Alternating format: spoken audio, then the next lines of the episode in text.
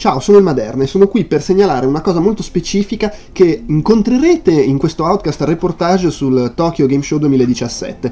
A un certo punto Alen si mette a parlare di Steins Gate eh, Elite e ne parla per svariati minuti senza rendersi conto che in realtà sta parlando di Sword Art Online. Quindi, quando sentirete parlare di quel gioco, di Steins Gate Elite, sappiate che in realtà si sta parlando di Sword Art Online. Fine, tutto qua. Buon ascolto!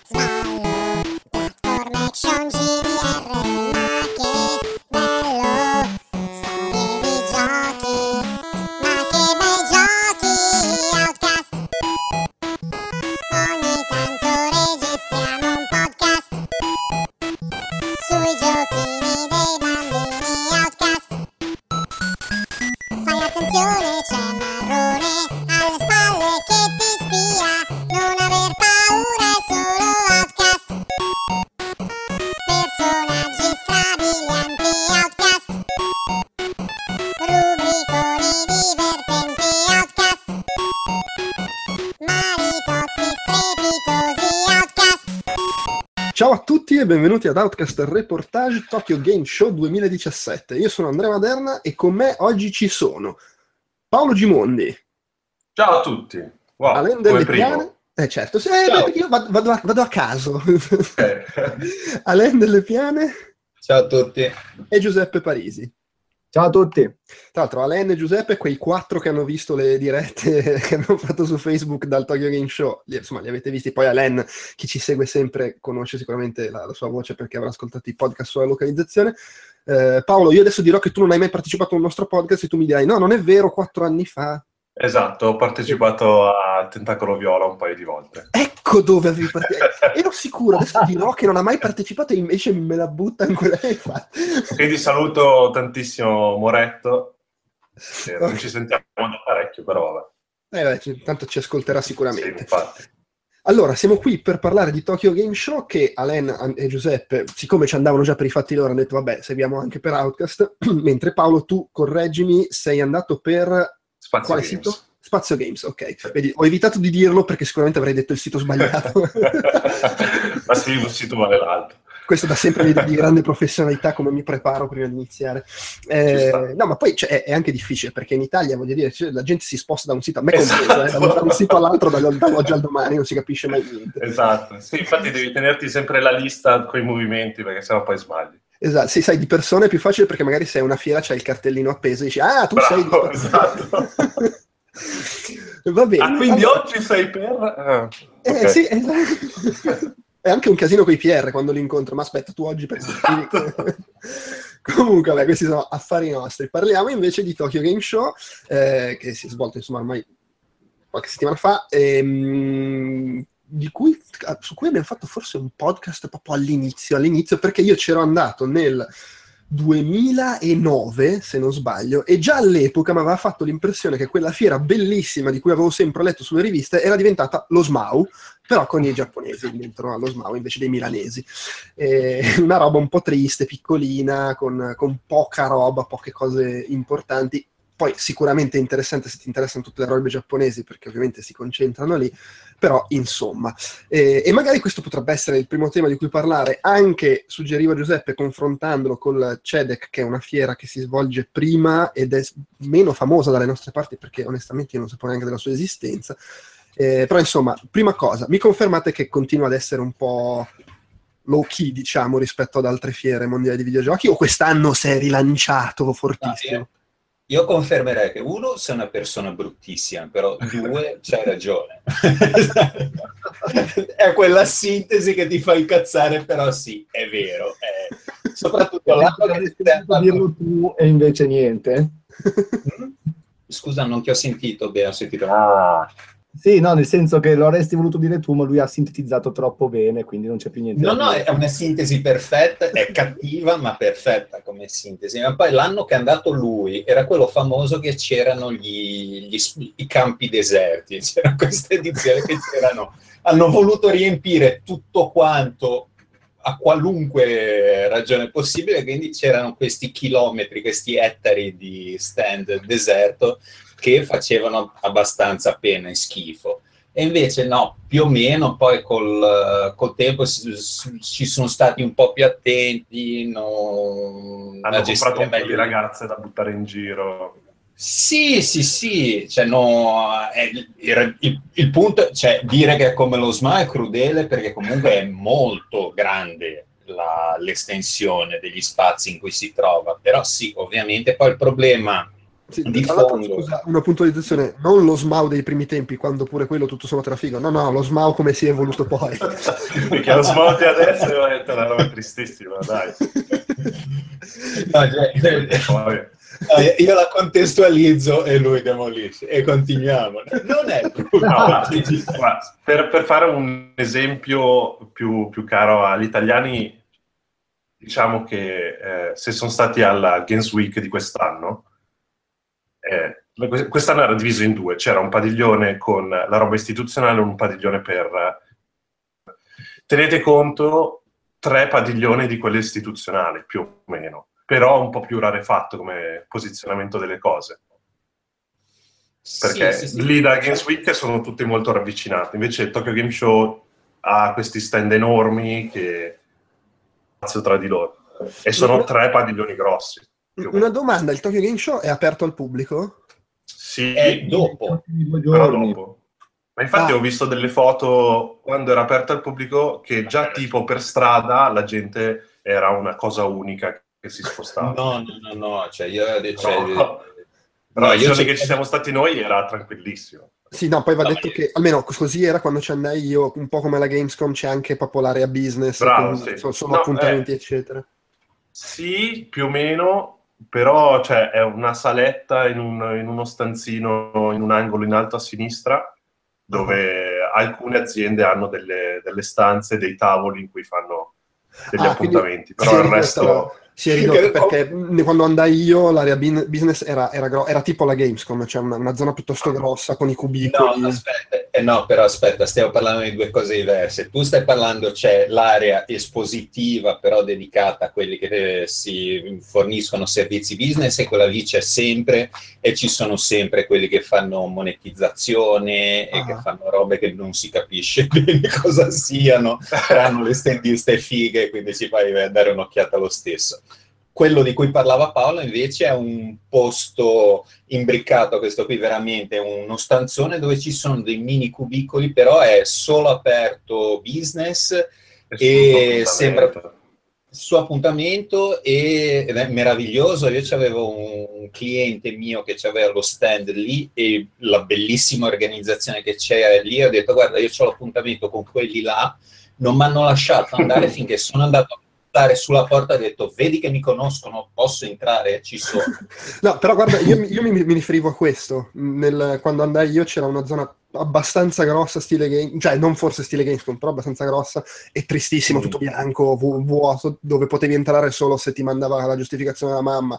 E mi- avevo un paio di appuntamenti lì e ogni volta arrivavo c'era il tipo giapponese che non parlava una parola di inglese, no, ti prego, fammi entrare, per favore, ho l'appuntamento. E eh, diceva l'evoluzione del TGS, quello che è stato la cattiveria che alleggia è che c'è stato per eh, una decina d'anni, era il futuro il TGS. Tu andavi al TGS e andavi a vedere Monster Hunter due anni prima che uscisse da noi e quindi era quella la cosa interessante. Eh beh, sì, c'era anche, l- o- oltre ad essere il gioco in anticipo, era in anticipo su almeno un anno che ci mettevano a localizzarlo. Sì, però quel, fe- quel fenomeno lì non, non esiste più, cioè il Monster Hunter eh, World che eh, c'era qui al TGS, a parte il fatto che l'hanno già mostrato Sì. eh, nelle fiere prima, però comunque mh, si riesce a metterci le mani a livello proprio consumer fra poco, non c'è Eh più quel... gennaio tipo. Comunque- Eh, Sì, o meno è tutta roba che uscirà al massimo entro il 2018.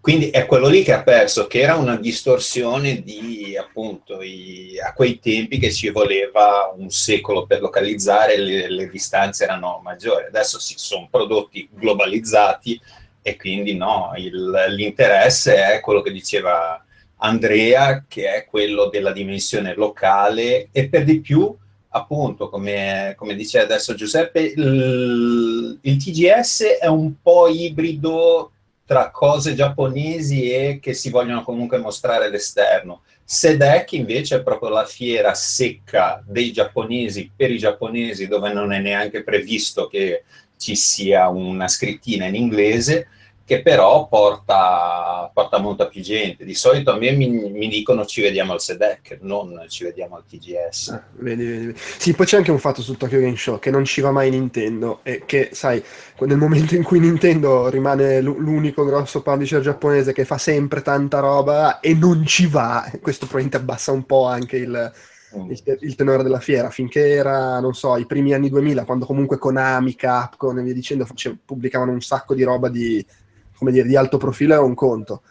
Oggi se levi Nintendo, non dico che non escano giochi giapponesi perché poi oltretutto quest'anno ne sono usciti svariati molto belli, però ovviamente cambia un po' la prospettiva.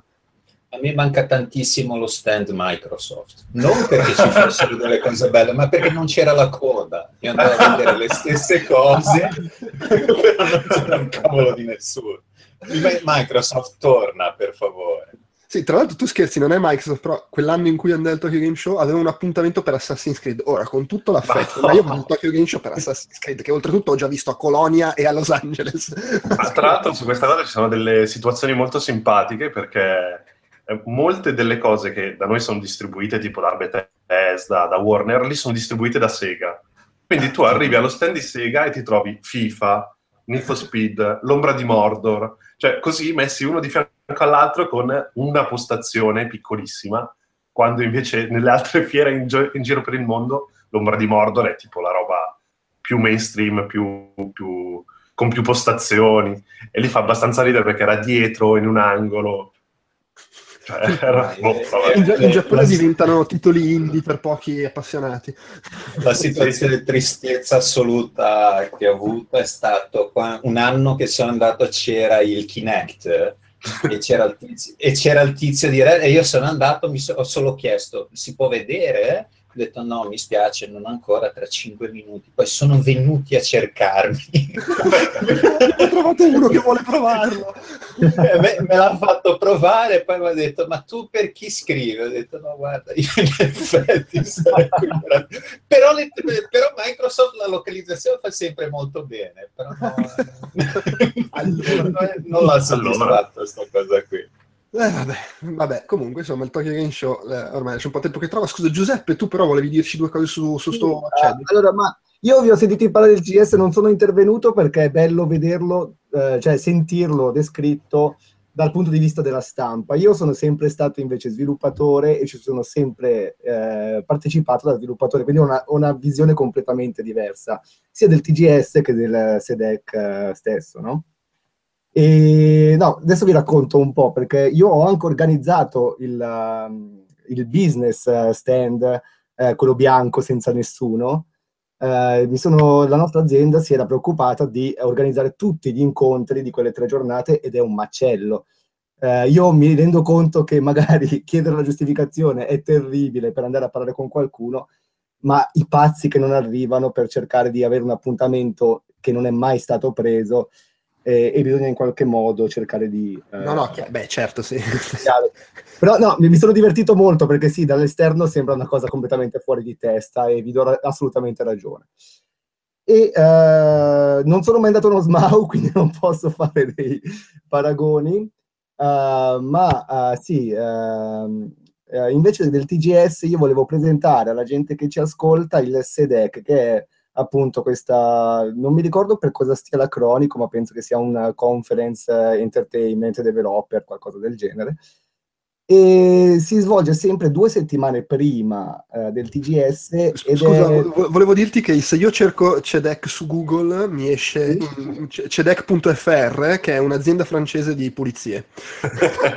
io non so cosa ti è rimasto nei cookie, però aspetta che se lo cerco io, eh, viene fuori Computer Entertainment Developers eh, e non mi viene fuori nient'altro. Eh beh, perché... dipende da... da, da... Oppure ah, c'è anche un... Se, se volete in italiano se volete sei ingenerare entre Centro Europeo di Evoluzione Economica. Beh, è geolocalizzato. Se io lo cerco qua è perché c'è ovviamente eh, Giuseppe, eh, Moderna in Francia. Eh no, è chiaro. Ma il, il, il, il cedec.com invece si occupa di energie rinnovabili, ve lo dico.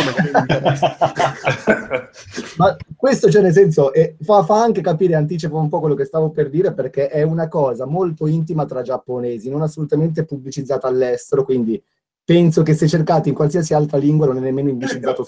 Voglio dire, una cosa molto intima tra giapponesi prende delle tinte sinistre, però... no, ma... Um, lo, lo, dico per chi ci ascolta, comunque, se cercate, ovviamente se cercate CEDEC Japan lo trovate, e il sito è cedec.cesa.or.jp, comodissimo. Sì, le solite cose molto efficienti. E niente, si svolge due settimane prima del TGS. Che cos'è il SEDEC? Sono appunto, è un incontro tra sviluppatori, non è aperto al pubblico. Uh, sono, c'è qualche indie che mostra dei giochi in pre-alfa o comunque agli stadi iniziali, ma niente di che. E sono tutte conferenze di sviluppatori per sviluppatori. Uh, seminari, una, una tre giorni di seminari uh, che consente di fare networking tra la gente e di prendersi un tre giorni di vacanza dalla routine tirata del lavoratore giapponese. Insomma, è una cosa eh, stile, eh, stile GDC per capirci. Esatto, e poi invece di essere a Tokyo e a Yokohama, in un posto abbastanza ma, suggestivo dal punto di vista panoramico, così uno se la sente proprio. Questi tre giorni di seminari sono lontano dall'ufficio, eh, rido, bevo di notte, eh, conosco gente, que- tutte quelle cose che si vedono anche a San Francisco ogni anno, insomma. Eh, è la versione giapponese, io ci sono, ho partecipato due anni, certe conferenze sono anche molto carine, alcune sono addirittura in inglese, eh, perché c'è gente di UBI che presenta ma, i problemi che hanno avuto costruendo quel tipo di livello piuttosto che eh, il software che hanno utilizzato per costruire Rayman Legend, poi avevo visto.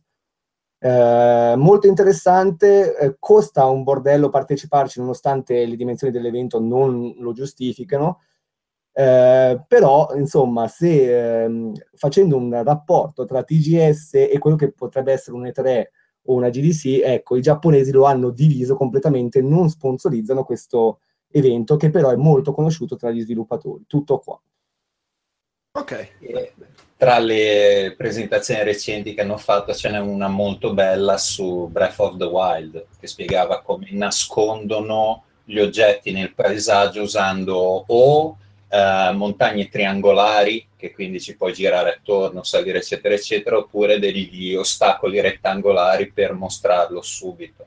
Esatto, esatto. Fai venire in mente questo che recentemente Nintendo da due anni alla SEDEC eh, la, eh, partecipa, che è una cosa assurda perché non aveva mai partecipato prima d'ora, e, eh, ed è la prima volta che Nintendo in tutta la sua eh, storia rivela qualcosa degli sviluppatori interni, nel senso che l'anno scorso aveva presentato come na- Switch era nato dal punto di vista di design, eh, quali idee avevano preso, chi hanno chiamato per costruire questo e quell'altro, e mostrando proprio i planning interni all'azienda. Quindi eh, un'apertura di Nintendo che non si era mai vista, e infatti scusate, ho fatto cadere il cellulare, eh, un'apertura di Nintendo proprio assurda che probabilmente continuerà anche al prossimo SEDEC.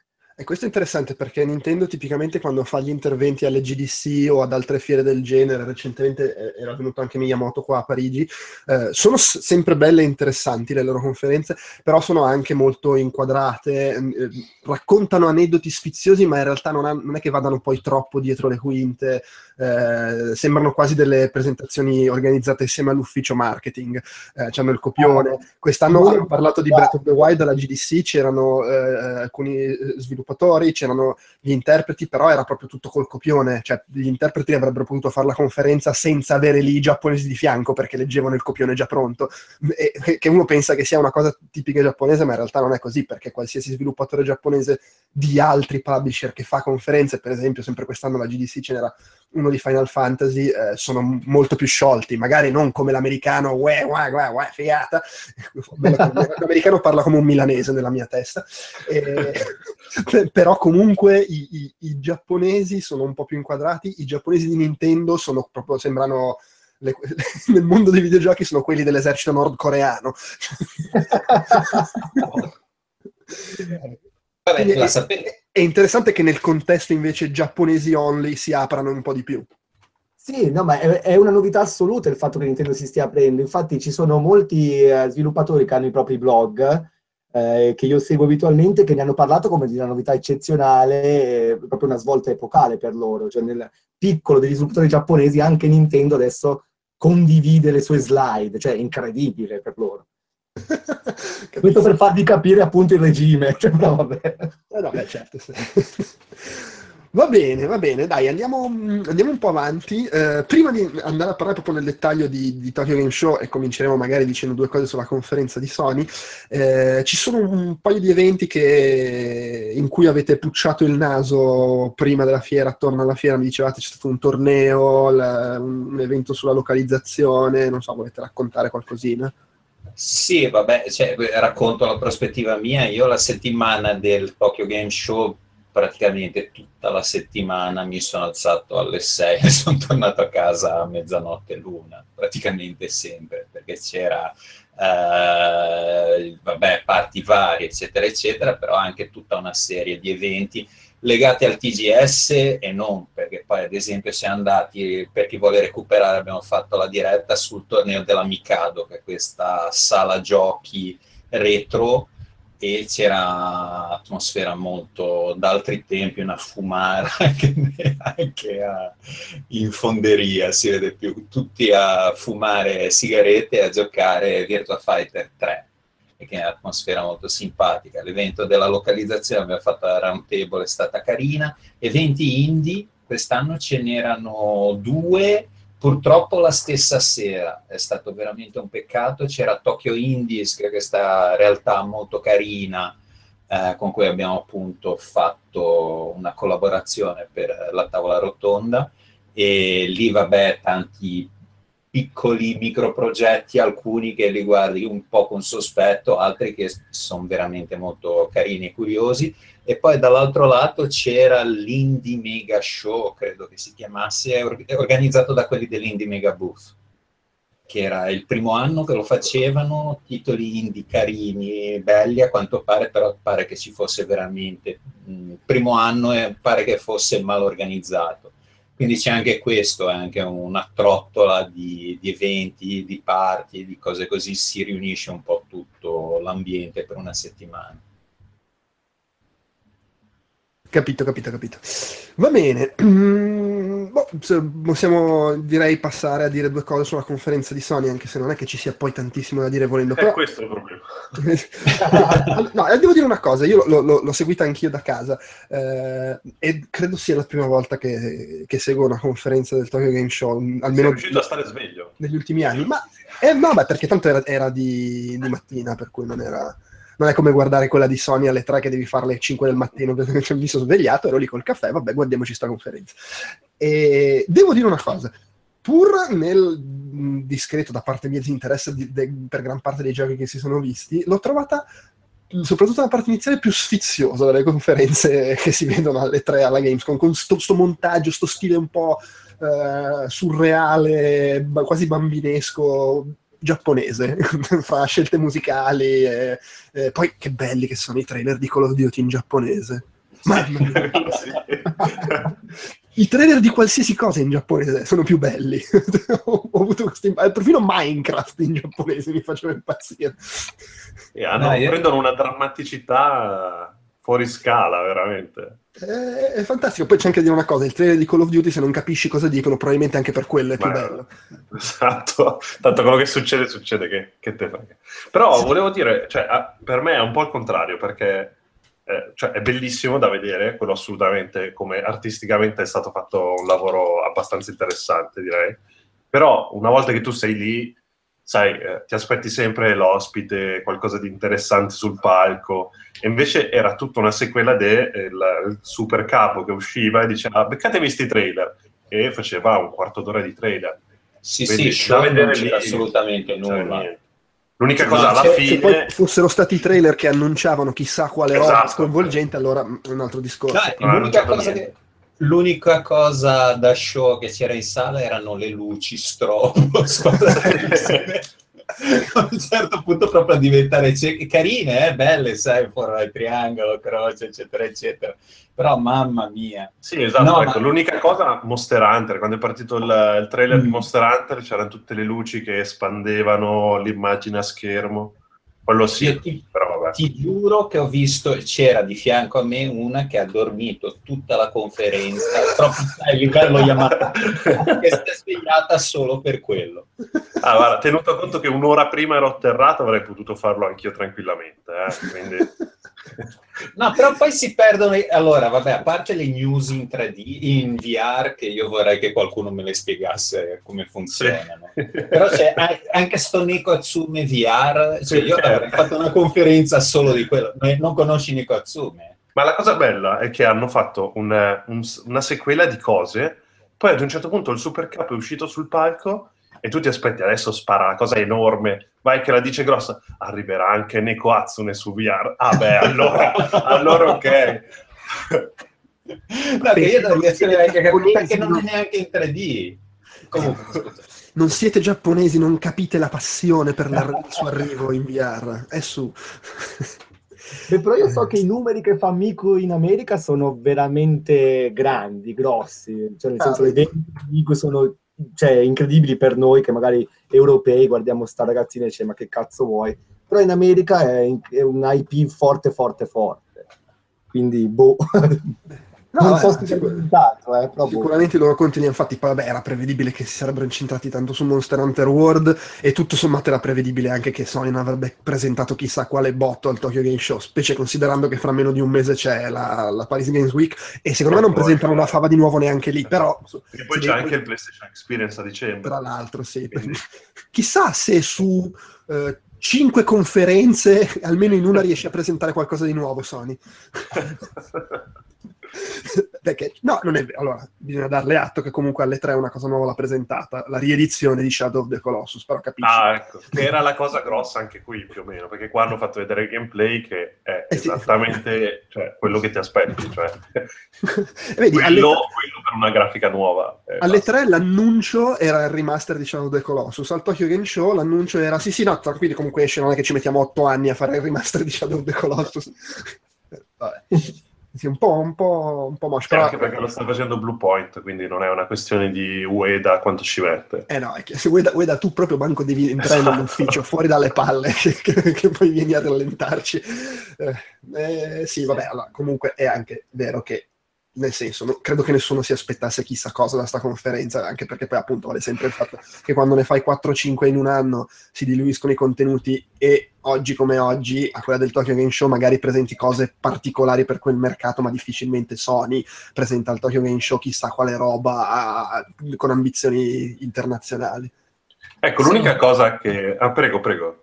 Se non sbaglio, poi la sede centrale di, di PlayStation non è, anche- non è neanche più in Giappone. L'avevano, l'avevano accorpata quella dei servizi online, eccetera, eccetera, ed è, credo che sia sulla West Coast.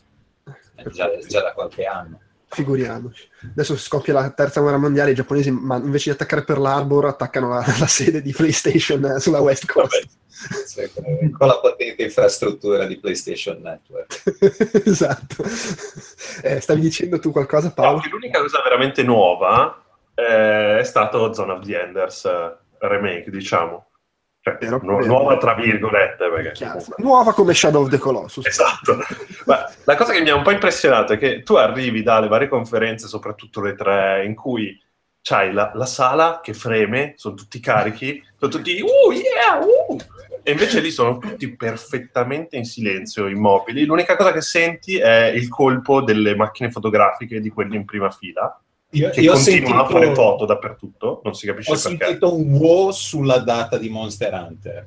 Eh, ho esatto. proprio sentito uno, ho sentito Però wow. capisci che è iniziato il trailer di. è iniziata la musica di Zone of the Enders e più o meno io con i miei colleghi dicevo: Ma qui sta succedendo qualcosa, cioè questo è grosso, perché nessuno fa niente? Eh, Ma sai c'è- cos'è? c'è un po' imbarazzo.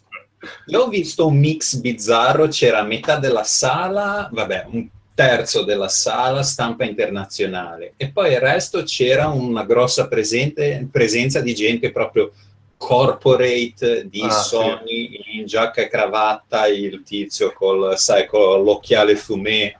Eh, anche l'ingresso, l'ingre- allora l'arrivo mio è stato arrivo all'ingresso, ci sono tutti i fiori delle altre aziende, eccetera, eccetera. Eh, L'ingresso mi, mi confermi questa cosa che è un'usanza? Perché a me è sembrato veramente le, le- le ghirlande da morto.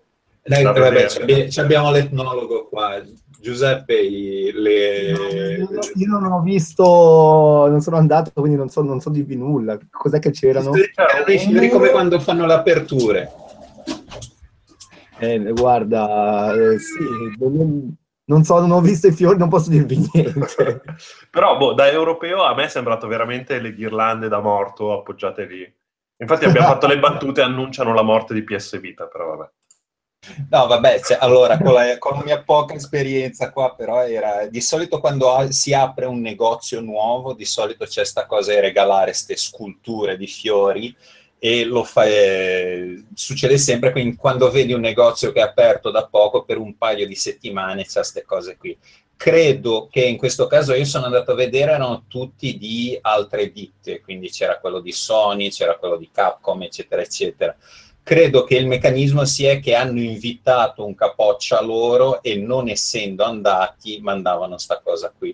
Però sì, faceva stranissimo e poi soprattutto io sono arrivato che c'erano tutti i dipendenti in fila, immagino per l'arrivo del gran capo per fare l'inchino e mi hanno praticamente fisicamente portato via con estrema gentilezza, il ragionamento era tu qui non ci devi stare. Giustamente anche se un gaijin fuori dalle balle. Ligure, oltretutto. Ligure. Vabbè, ma dovete vedermi con lo zaino e il Dharma in mano, cioè. Ah, beh, non sarei neanch'io fatto entrare. C'era un pezzo di carta che diceva che lo, ci potevo stare. Chi, è sto pezzente buttatelo fuori, per favore. Con gentilezza, inchinandovi, mi raccomando. Security. Va bene, eh, ma onestamente secondo me potremmo passare direttamente a chiacchierare dei giochi che avete visto e o provato, che fra l'altro ci sono, a- oltre a quello che c'era in fiera, siete anche stati eh, alle- all'evento, agli uffici di Namco Bandai e tu Paolo sei stato anche in eh, Square Enix, giusto? Sì. Square Enix che incredibilmente non, non ha solo giochi occidentali, ma ogni tanto ci si ricorda che c'è anche Final Fantasy. Esatto. Beh, sono stato in Business Division 2, che sono quelli che fanno Final Fantasy XV, quindi Ah. no- non è che ho visto altro. No, no, no. Anzi, Ah, com- cominciamo da quello, dai, dici di Ah, Final ok. Beh, ehm, ci hanno invitato lì per, eh, per mostrarci un po' quello che sarà Final Fantasy XV da ora in poi, perché il gioco è già bello che è uscito da, da parecchio, i DLC stanno uscendo. Mancano ancora dei DLC e loro stanno pianificando dei contenuti per il 2018, tra cui cose che non hanno voluto esplicitare. Però ci hanno mostrato, vabbè, le solite, le solite cose si sono viste in questi mesi. La Pocket Version, che è molto bella da vedere e anche da giocare, secondo me funziona in modo egregio su, su mobile, è esattamente il gioco completo, quindi Final Fantasy XV con tutti i dialoghi e tutte le parti di storia, gli mancano le cacce e le missioni secondarie, però è tutto il gioco, verrà distribuito a episodi, si inizierà da novembre, se non ricordo male, sarà disponibile su iOS e Android. Quello che ho provato è stato molto, molto bello da, da giocare. Abbiamo continuato a fargli battute perché c'era il responsabile della, della Pocket Version. Eh, abbiamo continuato a fargli battute su Switch eh, e lui ridacchiava un po', non capiva e continuava a dire no ragazzi guardate che io l'ho pensato per usarlo con il touch, quindi, quindi no, non, non lo faccio su Switch. Quindi su quello direi che ci si può mettere una pietra sopra, anche se gli abbiamo tentato di, di- di- cioè abbiamo provato a fargli capire che ci starebbe alla grande su Switch. Poi vabbè, ehm, ci hanno fatto provare Monster of Poi, poi va sempre detto che quando dicono no, tranquilli, non lo faccio, può tranquillamente voler dire che lo fanno. Esatto, sì. Poi ci hanno fatto provare Monster of the Deep, che è la- è l'espansione standalone eh, per PlayStation VR dove si pesca, e c'è poco da dire. È, una- è un'espansione standalone in cui si pesca. E- e- ma l'unica cosa è se per i super fan eh, è ambientato durante il viaggio di Noctis eh, e compagni e si interpreta uno del, ehm, della- dei, dei cacciatori. Quindi quando Noctis va a prendere le cacce, in questo caso uno dei, della, della congrega, come si dice, della conferenza dei, dei, cacciatori va con lui, quindi si diventa uno dei ragazzi, si può andare in giro con Noctis e gli altri a fare campeggio, a pescare, a mostrarsi le foto e robe molto Ma c'è anche la storia? C'è una storia divisa in diversi boss fight, però comunque non è una storia che va a cambiare quello che è successo in Final Fantasy XV, perché comunque è in mezzo, è una cosa che è successa mentre noi ci siamo distratti giocando a Final Fantasy XV, diciamo. Molto spesso, tra l'altro. Esatto. E, um, poi ci hanno fatto vedere Comrades, che è, la, è, il multiplayer, dove lì ho iniziato a distrarmi, perché le prime parti ce l'hanno fatte vedere... Eh, allora, è un, open, è un open space, quindi non c'erano sale né niente, però tutto quello che abbiamo visto prima ci ha fatto vedere in una stanzetta, diciamo, che non era una stanza fisicamente, ma era delimitata da cose. Eh, invece Comrades ci hanno fatto vedere in mezzo allo studio. E a quel punto io ho iniziato a girare per i cazzi miei per lo studio. ho trovato un Monopoli e quindi tipo un altro ragazzo è venuto, abbiamo fatto battute sul Monopoli perché con la I è una città, bla bla bla. E lui mi fa, ah ciao, io sono il, sono il responsabile dell'intelligenza artificiale. Faccio, ah, grandissimo. Mi sono girato, stavano giocando a Comrades e gli faccio, ma sai che l'intelligenza artificiale in Comrades era veramente uno schifo? E lui tutto, tutto rimbrottato mi fa, eh sì, guarda, non me lo dire, non l'ho fatta io. Io l'ho rifatta settimana scorsa, adesso sono tutti molto belli. Guardali, guardali che movimenti che fanno. E nel frattempo è arrivato tipo un altro, fa, ah, ciao, io sono quello delle animazioni. E allora hanno iniziato, però guarda che animazioni che fa, dai, vai a lavorare. Quindi comunque era un ambiente molto simpatico, diciamo, non è che si prendessero troppo sul serio tra di loro. E questo mi ha fatto abbastanza specie perché mi aspettavo eh, il team super quadrato e invece, invece no, cioè tipo hanno uh, nello studio hanno una parete con tutte le foto che hanno fatto nei vari, nei vari tour, uh, nelle varie città che hanno preso come campione per poi ricostruire le città in Final Fantasy XV, quindi ci sono tipo i, i, campeggi, le grigliate che hanno fatto, perché anche tutti i cibi che hanno realizzato per, per il gioco li hanno testati, diciamo. E, tra l'altro il, il, responsabile artistico si è professato anche responsabile della cucina, ha detto che è stato lui a fare tutti i, i cibi, Era, ne andava molto fiero. Vabbè, oh, eh, per, bene. Eh, per visualizzare la cosa è tipo il solito open space gigante con i mille cubicoli? No, è un open space gigante con... Cioè, le, le, le, scrivanie sono le solite con il rialzino di 50 cm che non ti fa vedere quello davanti. Mm, Però okay, sì, okay. Cioè, in generale era un, ospe- un, un open space veramente grosso. E mm, tra l'altro continuavamo a fargli domande su, Fan- su, scusate, su Kingdom Hearts 3 e loro non capivano cosa, cosa, domandavamo. Cioè, proprio come se Kingdom Hearts fosse una parola che era incomprensibile per loro. E ci continuavano a dire: no, ma sono quelli di fianco che ci lavorano. Tra l'altro, sono noiosi perché noi facciamo casino, ci vengono a dire di stare in silenzio. Guarda, proprio non, non ci interessa.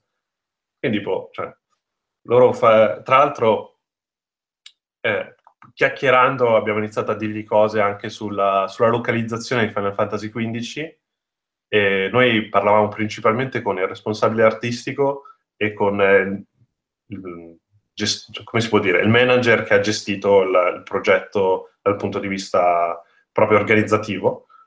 E ci siamo lamentati della, della localizzazione, del fatto che in Italia, cioè nelle lingue extra giapponesi eh, i personaggi dicono delle cose abbastanza diverse rispetto a quello che dicono in giapponese, soprattutto per tono eh, e proposizione proprio della frase.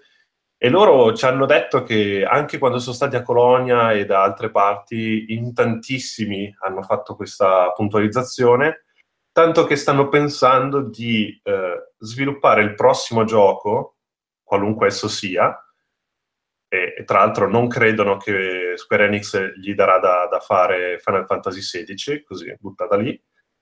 Eh, comunque pensano di, di, svilupparlo primariamente in inglese, quindi partire dall'inglese come core per poi tradurre in giapponese e nelle altre lingue, perché si sono accorti che c'è questa, questa sincronia tra la lingua con cui loro l'hanno pensato e quella con cui poi l'utenza ha l'esperienza. Eh sì, quello che succede è quando fanno la prima traduzione in inglese viene anche occidentalizzato, quindi segano tante esatto. robe giapponesi, ci mettono poi tante robe americane, poi secondo passaggio poi bisogna vedere se vengono tenute queste americanate in le altre lingue no, quindi è per quello. Ma abbiamo visto poi, per anticipare, poi Namco Bandai, Nino Kuni 2 fanno la stessa cosa, esatto, sì. dall'inglese sto giro qua. Cioè proprio eh, dichiaratamente hanno, sono partiti dall'inglese. Tra l'altro faceva abbastanza specie perché durante la conferenza di Sony era tutto in giapponese, come ha detto anche Andrea, addirittura i trailer di, di, Call of Duty erano in giapponese e invece Nino Kuni era in inglese.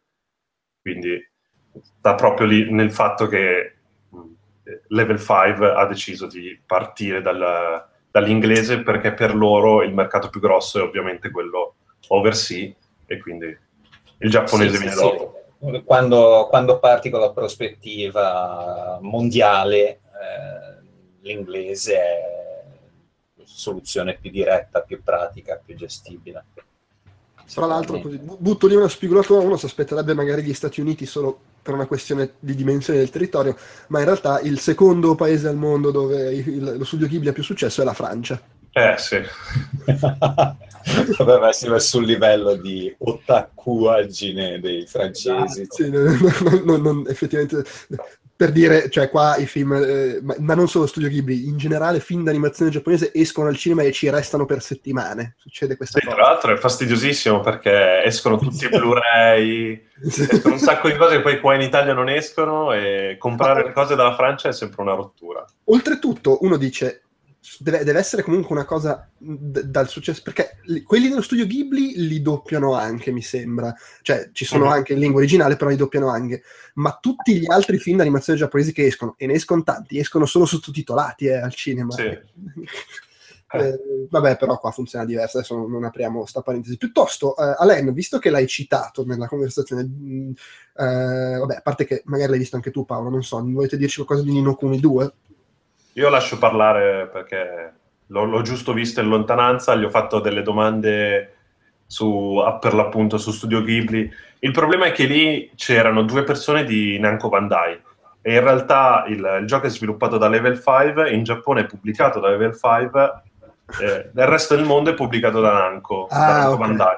Quindi erano due persone che non hanno detto assolutamente nulla di nuovo. Però era giocabile, se Alain l'ha provato può dirvi. Sì, sì, sì, no, su quello che hanno raccontato in sala. Cioè io a un certo punto mi è scappato da ridere perché incre- incredibile a dirsi mi ero documentato e ha iniziato descrivendo un paio di personaggi e un paio di ambientazioni che era, stava sostanzialmente leggendo il sito ufficiale giapponese stavo dicendo paro paro quello che c'era sul sito, quindi come dici tu non è che fosse un, grandi rivelazioni.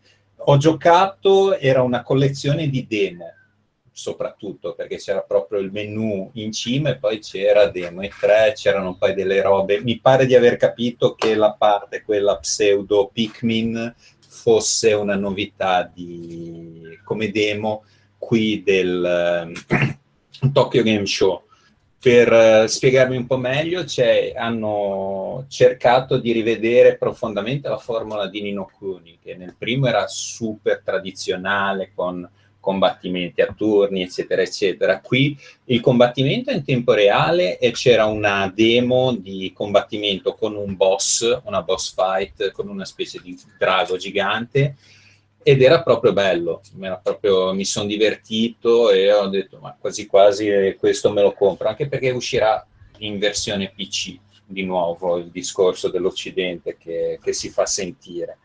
Però poi di fianco ci sono delle robe che almeno a me mi lasciano un po' perplesso. C'era la parte, c'è una specie di pseudo RTS con dei personaggi tipo Pikmin da selezionare abbinamenti secondo il, sai, colori e robe così, che è carino, però c'è... Mm, mi ha lasciato un po' pesce. Poi, soprattutto quello che veramente non mi convince, c'è, ci sarà una specie di mini gestionale uh, in cui devi sviluppare la tua città, che magari viene anche bene, però c'è la mia idea quando torno a casa dico, oh, voglio tornare a... Torno a casa e finalmente gioco a Nino con i due, così posso far salire di livello i miei, i miei muratori non è quella l'esperienza che avevo in mente io. Quindi vabbè, mh, mm, si stanno sicuramente sbattendo, ci sono idee nuove, alcune funzionano, altre effettivamente mi lasciano perplesso. Poi anche il legame, il legame col precedente è sottile perché da un lato hanno detto che è una specie di dimensione alternativa, quindi bene o male riprende gli stessi personaggi però sviluppa una cosa sua. E poi non c'è più Ghibli, che bisogna dire da un lato Ghibli ha, hanno chiuso lo studio, l'hanno riaperto, però nel processo di chiuderlo un sacco di gente è andata a spasso e loro dicono sostanzialmente è la stessa gente, però non c'è più il, sì, il cioè, marchio cioè, Ghibli. Quello, quello che è successo è che c'erano due persone di cui ovviamente ho già dimenticato il nome, che erano persone chiave che lavoravano in studio Ghibli per Level 5 Adesso Studio Ghibli, essendo stato chiuso e riaperto, Level 5 quello che ha fatto è stato internalizzare queste due persone e il loro entourage. Quindi quello che faceva prima esternalizzato a, a Studio Ghibli lo fa internamente con queste due persone e il loro, e il loro, e il loro seguito, diciamo. Sì, diciamo che è comunque una variabile in più, cioè se uno comprava Nino Kuni per quell'idea lì è un altro salto della fede, che poi magari in questo caso funziona, però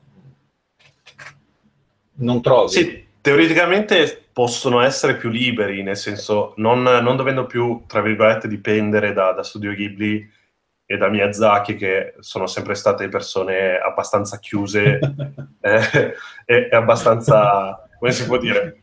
Penso che questo sia un insulto alla vita stessa. Eh, mi spiace. Però è un po' rigido come persona, no? Quindi no, non avrebbe dato il consenso a cose un po' più fantasiose, un po' più fuori da, dagli schemi. Invece così, essendo sotto level 5, non dico che possono fare cazzi in giro, però possono fare cose in modo un po' più libero.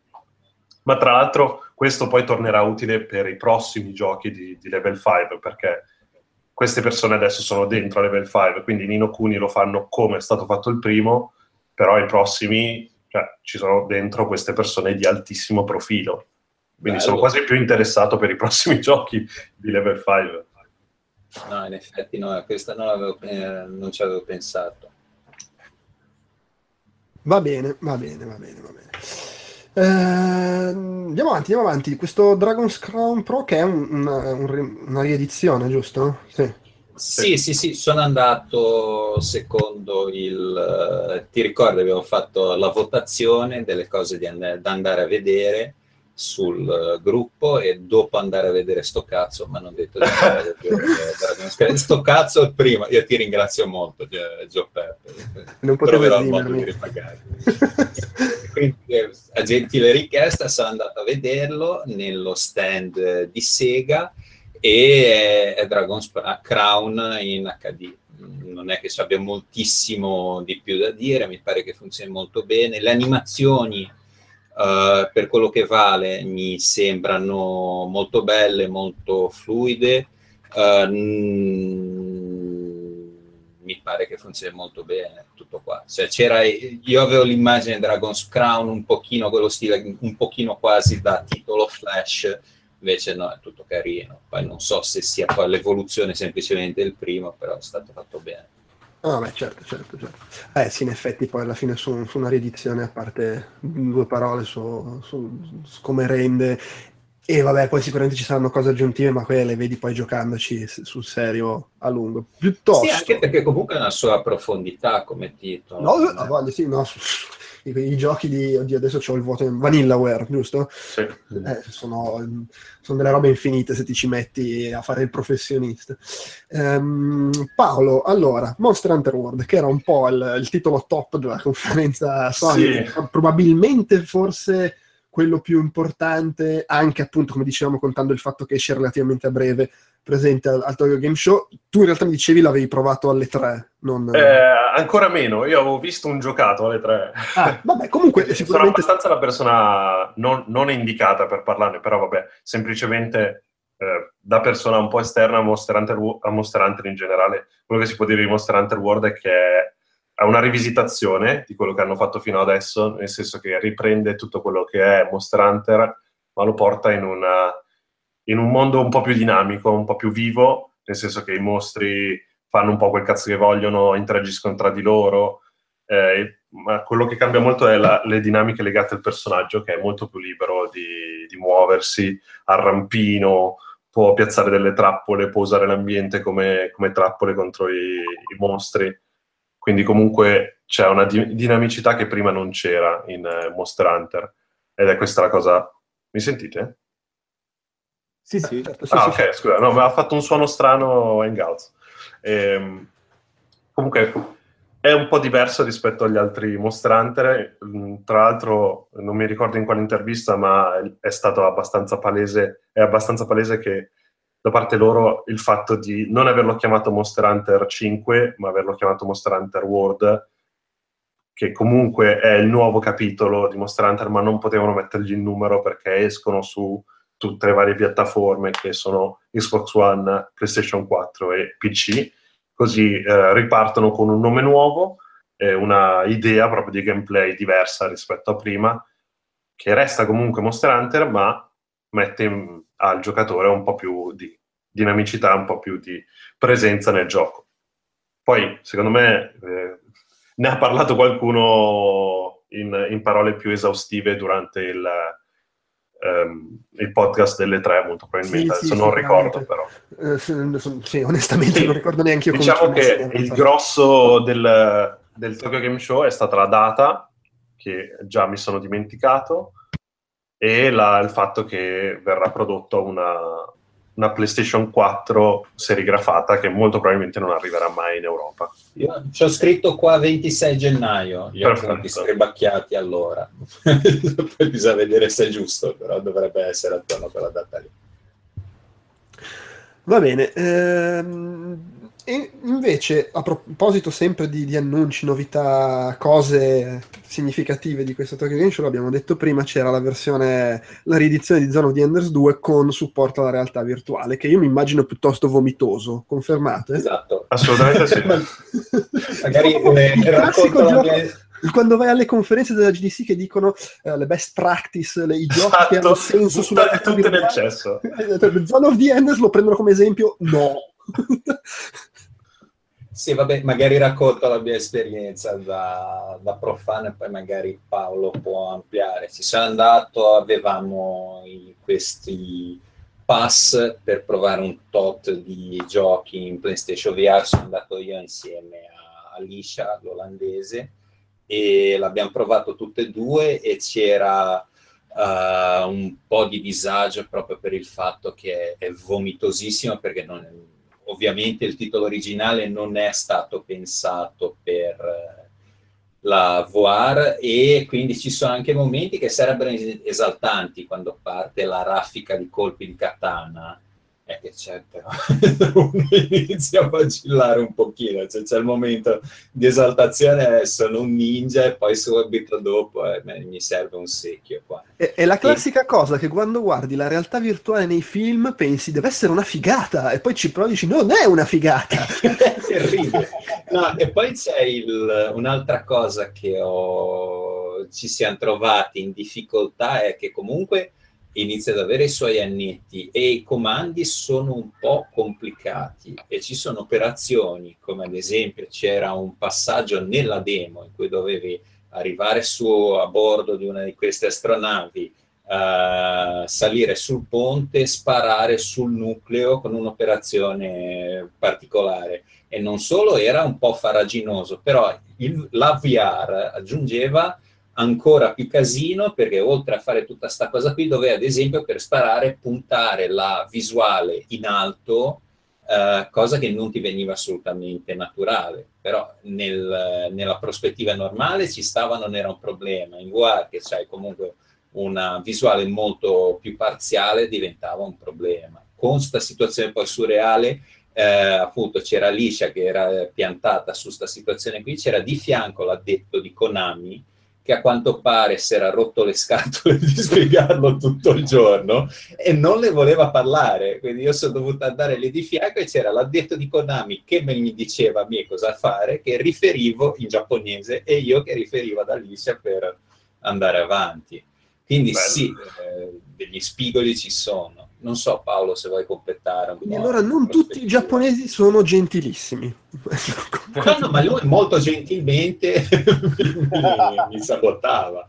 Però, però non voleva disturbare lei che era nella realtà virtuale. Diciamo che si, si, si, faceva gentilmente i cazzi suoi. Esatto, esatto. ma quello che hai detto più o meno è l'esperienza che ho avuto anch'io. Eh, tranne il fatto che non c'era il tizio di Konami, c'era solo la ragazza di PlayStation che mi ha dato il PlayStation VR, cioè stava tentando di metterlo, poi avendo i capelli un po' scombinati, gli ho detto me lo sono preso, me lo sono infilato io da solo e più o meno lei ha fatto una, una, un grido di, di, gioia del tipo ma come fai a metterti il, PlayStation VR da solo? Cioè, voglio dire, è un PlayStation VR, non, cioè, abbiamo già visto. Tralasciando questo, e ho avuto lo stesso problema perché mi ero completamente dimenticato questa sessione di Zone of the Enders e quindi ero lì che andavo in giro, lei ogni tanto arrivava, mi diceva delle cose in giapponese e io gli dicevo non capisco il giapponese. E lei mi fa e io non parlo l'inglese. E allora sti cazzi andiamo avanti come viene. Vabbè. Eh, però sì il problema, il problema grosso di Zone of the Enders in VR è che non dà minimamente la sensazione di, di immersività. Quindi quello, cioè, tu sei all'interno del pod di, di comando del GLT però cioè, tu ti vedi in giro, hai le mani che sono ferme, hai il corpo che è fermo e l'azione eh, succede fuori da questo vetro che comunque funge da schermo, perché poi la, l'azione è pre- molto 2D fuori dal, dal, tuo pod. Tra l'altro il pod, come era nel, nel, gioco originale, non è nella testa, ma è nel ventre. Quindi comunque è uno spostamento. Eh sì, eh, mm, diciamo, è posizionato all'inguine quindi e poi è, è strano da, da vivere. Cioè. Io me lo scordavo finché poi vedevo i pugni partire di ferro. Eh, esatto, ah, sì, è vero, sì. sono qua. Quindi è strano da vivere perché sei spostato. Eh, in più, la telecamera resta sempre come se fosse uno stabilizzatore. Quindi resta sempre fissa eh, dritta davanti a te, mentre il Geolti magari si piega, si sposta, si muove. Quindi hai proprio questa sensazione di non essere lì dentro, come se tu stessi comandando qualcosa da remoto. E invece quando inizia a muoversi si muove in modo abbastanza frenetico, ma in, in modo slegato comunque dal Geolti, perché lui può anche più rettare su se stesso, ma tu resterai sempre con la visuale in avanti, che non ha senso. Cioè, nella, sì. nella simulazione della cosa non ha senso. Però se, se per evitare di schizzare vomito ovunque, sì. Ma posso chiedere una cosa sul gioco? Io sono uno di quelli che l'aveva fatto su PS2 e l'aveva anche piuttosto apprezzato, cioè non, lo sì. con- non considerandolo comunque un capolavoro, sì. soprattutto da un punto di vista visivo, era piuttosto spettacolare ai tempi. Il gioco, questo è un remake dove c'è in più questa modalità VR, voglio dire, chi se ne frega, una roba in più. Ma il mm. gioco in se stesso, com'è che è stato rifatto? C'è qualche non esattamente. Eh, cioè, è, il gioco può essere giocato interamente in VR sì. Cioè non è una modalità esterna, è tutto il gioco che eh, diciamo si divide in due parti. Uno è il, eh, il rifacimento grafico, che tra l'altro sì. la, l'ho provato nell'altra demo che c'era allo stand di, di, Konami, che è abbastanza bello nel senso che è in 4K, quindi non ci sono scalettature, non c'è niente, è tutto molto pulito, e a 60 fps costanti, perfetti quindi certo. con mille nemici che arrivano, esplosioni e quant'altro, resta sempre stabilissimo. Quindi dà ancora, cioè, se non ricordo male era già 60 su, su PS2, però dà proprio questa sensazione di movimento, di rapidità, di, di sfasciare tutto, di essere potentissimi con questo Geolti che si muove eh, mm. in modo rapido. In VR invece è un po' il contrario, perché sembra quasi la versione PS2 abbassata, perché ha delle esplosioni in bitmap 2D orribili da vedere. Poi la, la sessione che ci hanno fatto vedere erano tipo delle navi spaziali eh, nel niente, quindi tu vedevi sotto come se fosse la mappa di, di Google Earth dall'alto e c'erano solo queste navette fatte malissimo eh, che galleggiavano nell'etere e quando tu gli sparavi si, si distruggevano in quattro pezzettini che saltavano via e un'esplosione 2D orribile. Quindi... Concordo, brutto forte, concordo. Cioè, in VR è veramente sbagliato, secondo me, è proprio sbagliato dal profondo, da giocare in modalità classica 4K 60 frame, secondo me invece è proprio una, una gioia. Però, cioè, è lo stesso gioco, quindi è, è, la terza volta che giochiamo la stessa roba, perché l'abbiamo giocato su PS2, l'ha rifatto su PS3 360, adesso lo rifanno su PS4 e PC. Però vabbè, cioè, è sempre lo stesso sì, gioco, sì, non è grafica nuova.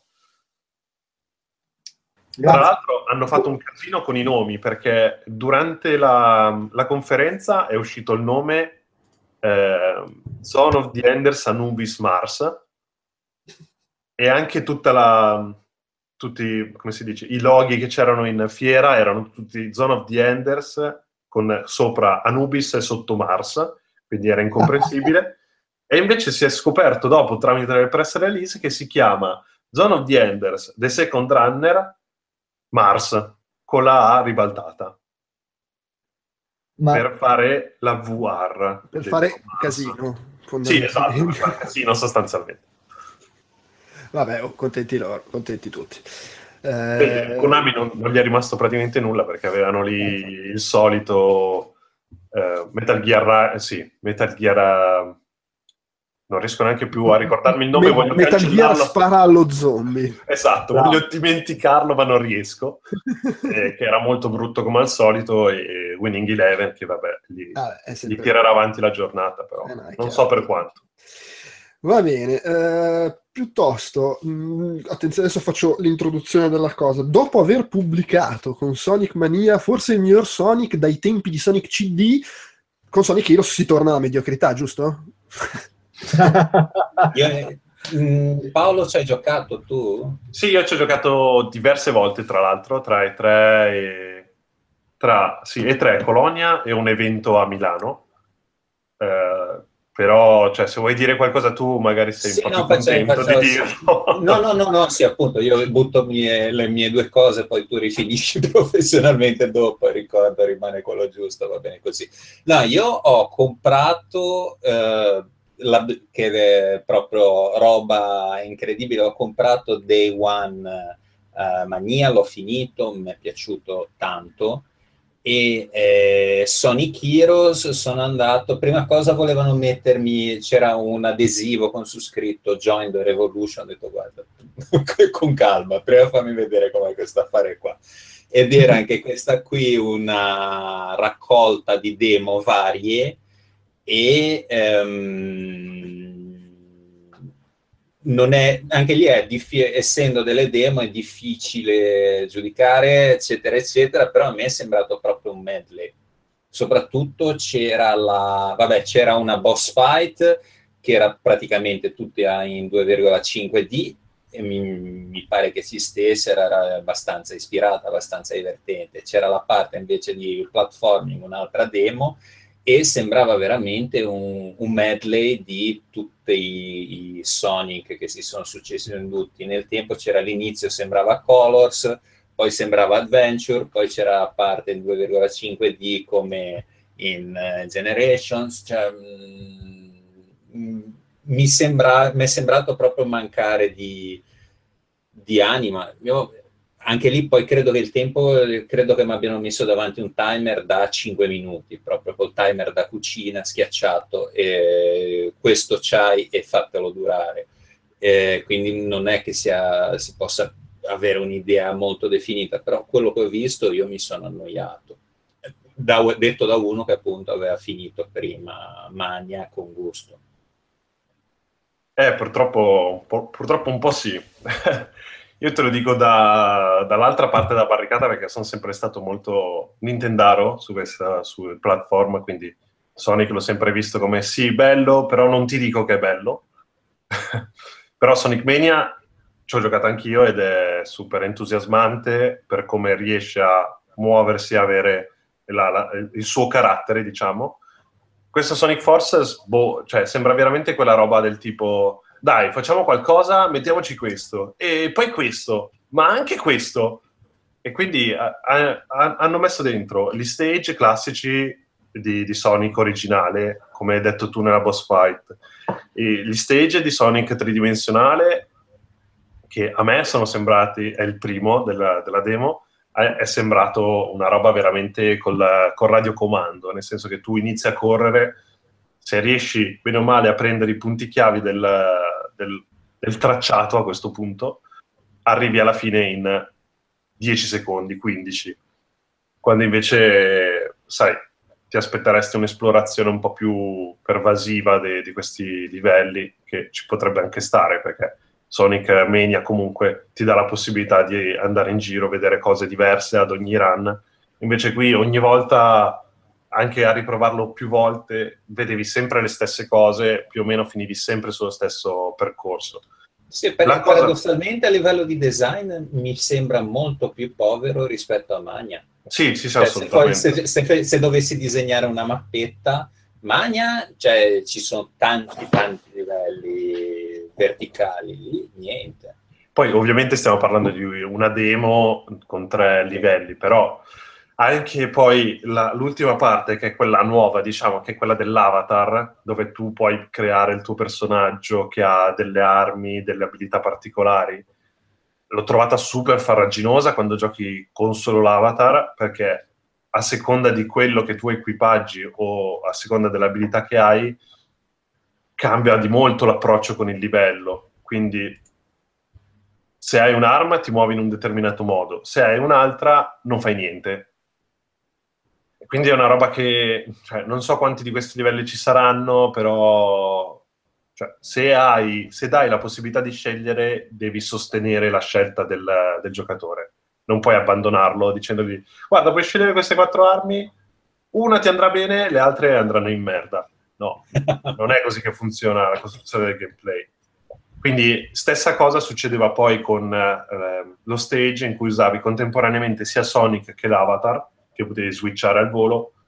Eh, lì, eh, come, come, l'altro, se prendevi l'arma giusta arrivavi in fondo in, uh, sec- in 10 secondi, forse meno. Se prendevi l'arma sbagliata mh, mm, ti incazzavi con i controlli che erano troppo molli e iniziavi a girare su te stesso e cadere in giro e basta.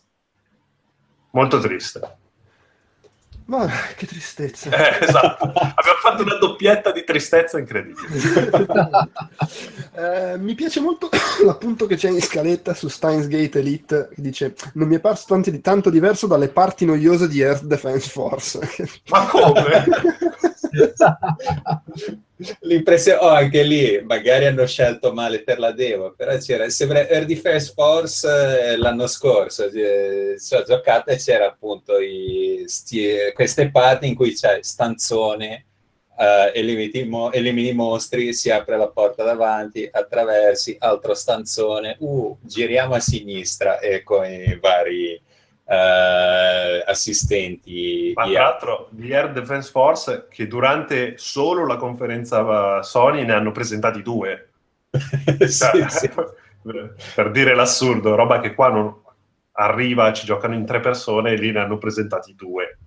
Però, no, vabbè. ma poi Stans Gate eh, alla, all'evento di Namco Bandai era bellissima questa presentazione, ci hanno fatto lo shampoo raccontandoci lungo e largo di traverso la, tutto quanto, i, la creazione del personaggio, eccetera, eccetera. È arrivato il momento delle domande sui...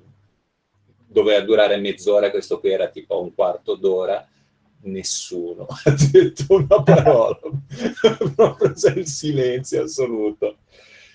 Mm, magari di nuovo ingiusto, eccetera, eccetera. Comunque è un titolo che dicono è abbastanza lungo, uh, quindi c'è poi possibilità di personalizzazione, addirittura puoi creare il tuo avatar. Oddio! giusto, giusto, cosa è successo? non lo so. Perfetto. Vabbè, fammi... Ok. Yeah. Yeah! Anna-chan! Ma è Ah, figlia lei. Ok, Non, ok. non le piace Steins Gate Elite. Eh, Vabbè, cos'è- è- lo tagliamo questo risce- No, perché stavo facendo il monologo. Ma Anna Chan è simpatica, lasciamola pure. Ma come, non, come non tagliamo gli interventi di mia figlia. è arrivata mia moglie. Beh, proseguiamo, dai. Sì, proseguiamo. Proseguiamo con questo Brave, ah, cioè la parentesi giochi indie, cioè questo Brave Earth Prologue. eh, Ah. Giuseppe, ci hai messo mano tu, se ho capito bene. Eh, sì, che tra l'altro ho modificato la descrizione di Alain, nel senso che lui ha scritto pare bello, io invece l'ho barrato. Perché. Allora, no, l'ho provato per un 5 minuti scarsi mentre parlavo con eh, il ragazzo che faceva da PR, quindi non so dire con certezza se le mie impressioni si possono rivelare esatte. Ma che cos'è Braveheart Prologue? È un gioco in sviluppo da tipo 7 anni, ho controllato prima, e doveva uscire in teoria nel 2012, poi è stato rimandato, pseudo cancellato, adesso è ritornato fuori. È sviluppato da una persona soltanto ed è eh, uno pseudo platformer action RP- RPG eh, che ricalca ma, eh, Castlevania 3, Dracula's Curse e lo ricalca in maniera un po' troppo derivativa, nel senso che eh, non solo il level design è praticamente identico, cioè mi sembrava proprio di giocare il primo livello di Castlevania 3 dove c'erano i nemici di uno, c'erano i nemici dell'altro, eh, le scale si salivano nello stesso identico modo, poi vabbè c'era anche una sorta di ricombinazione di altri Castlevania, ma sembravano le schermate uguali prese di peso dal- dai vecchi Castlevania. Eh, non solo questo, eh, si aggiunge anche una palette cromatica per lo più identica a Castlevania 3 e io dico, allora, dov'è la, la novità? Nel senso, ci sarà qualcosa? Il PR mi dice, sì, ma tu puoi giocare con tre personaggi differenti in questo. Io lo guardo con ancora più convinzione, ma anche in Castlevania 3 si poteva fare. Quindi eh, non ha assolutamente niente di originale, il eh, concept mi sembrava carino fin quando non ho guardato su internet e mi sembra che il character design sia abbastanza, ma questa è una parere personale, però piuttosto scialbo. E come ultima nota, uh, così nel gioco, mi ricordo che la scelta di, eh, è stata quella di copiare anche il modo di salire le scale da Castlevania del Famicom, e quindi in un modo ultra sadomasochistico perché eh, salire le scale è sempre stato uno dei grandi problemi di quel tipo di giochi, soprattutto nei 8 bit, e mi è parsa una scelta quantomeno discutibile. Eh, per il resto, niente, non so se a un prezzo di 15 dollari lo consiglierei a qualcuno, forse sarebbe meglio, ma a un prezzo inferiore ai 5 dollari, però non, ecco. Eh, è un gioco che- di cui non, eh, non sento la necessità di, di aspettarmelo, nonostante io sia un grandissimo fan del Metroidvania e tutto quel filone. Ok, vabbè, che tristezza. Sì, stiamo, stiamo andando sempre più in giù. Però The Iconoclast, che è un gioco che è in lavorazione tipo dal 1982, è il classico gioco indie sviluppato da un tizio che se la prende, va con calma, diciamo, eh, e che io avevo provato, credo ormai almeno due anni fa, secondo me anche qualcosa in più, in una versione alfa, e non mi era dispiaciuto, anche qua Metroidvania, grafica un po' retro. Voi l'avete visto al Tokyo Game Show, suppongo in versione un po' più avanzata? Sì, veramente di sfuggita. Eravamo nell'area indie del TGS allo show floor e sì, mh, l'abbiamo visto, mi pare abbastanza ripulito e funzionale. Non so però se fosse solo una demo o Beh, ci io mi ricordo che le animazioni erano spettacolari. Le animazioni di quel gioco lì erano proprio una cosa che ti colpiva tanto, tanto, tanto. Non l'ho toccato, l'ho solo guardato, ma era proprio bellino da vedere. Sì, sì, le animazioni erano proprio belle. Comunque sono andato a, a recuperare e la- l'alfa che avevo provato io era nel 2012 ed era già la seconda alfa perché la prima era de- del 2011. È una di quelle imprese di sviluppo infinite, titaniche. Dove si va avanti per alfa. Comunque. Eh, vabbè, comunque no, cioè, anche quando ho giocato io mi sembrava molto carino, molto, molto stile giapponese, anni 90, eh, però sfizioso e da tenere d'occhio che magari, magari si avvicina l'uscita, chissà. Ma eh, loro dicevano che sia questo che Braveheart Prologue, che erano tra l'altro esposti di fianco e utilizzavano lo stesso publisher in Giappone, eh, che dovevano uscire entro l'anno, tutti e due, quindi dovrebbe essere vicina l'uscita. Vabbè, bene, bene, Non bene, bene. quanto possa essere vero, ma così mi è stato detto. Fidiamoci. ecco. Fidiamoci e passiamo a questo Shurado. Ah, ok, quindi sì, Shurado che è stata una mezza sorpresa, nel senso che passiamo di lì, boh, eh, vediamo que- tra i vari indie, tutti 2D, mh, prevalentemente simil 16 bit, c'è questa roba tutta 3D, un po' con eh, particellari abbastanza complessi, eccetera. Mi fermo, dico, ma questo che cos'è? E niente, Shurado è un gioco per, eh, previsto per ehm, Android e iOS, quindi solo mobile, e io lo definirei come eh, ma un Infinity Blade dove hanno cambiato la skin e gli hanno messo quella di Nio. Questo è proprio l'immagine che mi ha dato vedendone un minuto eh, giocato da altri. Descrizione Poi- cinica. Sì, esatto, la versione cinica, però non mi sento di demolirlo già dall'inizio perché sì, il lavoro fatto con Almira, vabbè che Almira adesso lo, lo sa programmare anche il falegname sotto casa, però ehm, è stato fatto molto bene, soprattutto per girare sui dei device che non mi sembravano top di gamma già al, al TGS. Eh, e la grafica era molto molto buona anche perché era messa in eh, AirPlay mi sembra oppure la- l'equivalente Android su monitor abbastanza grandi e non sfigurava. E graficamente era fatto bene, il, il dettaglio era soddisfacente. Ehm, il sistema di gioco, come vi ho detto, è proprio la Infinity Blade, cioè il, il vostro eroe cammina, mentre cammina voi eh, schiacciate, fate tap ovunque nello schermo per prendere gli oggettini, poi si arriva al prossimo nemico. Rispetto a Nio non è il Giappone feudale, ma è più una roba da guerriero con l'armatura giapponese, ma molto spirituale, nel senso che prende a piene mani dal buddismo eh, un po' di robe, quindi ci sono fuochi eterei ovunque, quelle cose lì. Eh, poi il combattimento invece non è assolutamente complesso, se, se così si può definire, come quello di Infinity Blade, perché eh, praticamente si, si schiaccia solo a casaccio e si combatte. Eh, questo perché, a detta loro, nonostante il business model non sia ancora stato definito, molto probabilmente l'unica cosa che vogliono vendere sono armi e oggetti sempre più potenti per farti andare avanti nel- nelle varie campagne o nelle varie sfide. Cosa piuttosto interessante da sentire, visto che eh, loro però non hanno una storia, cioè no- e non prevedono neanche di metterla nel gioco, non, eh, chiedendo, no, noi non stiamo prevedendo una storia, noi prevediamo solo eh, delle- dei ranking quest, quindi player sempre più potenti, eh, però non, non c'è nessun appeal dal punto di vista narrativo. E io in, quel, in quel momento ho detto, vabbè, ci può stare, sono uno sviluppatore piccolo, si chiamano Gambarion, tra l'altro, quelli che lo stanno facendo, e poi andando sul loro sito vedo che invece hanno fatto anche qualche opera di rilievo per 3DS come Dragon Ball Fusion, eh, quindi nel senso non sono i primi venuti, qualche esperienza ce l'hanno e mi chiedo il perché della mancanza totale di storia, però questo potrebbe sempre cambiare. E su Shurado è più o meno tutto.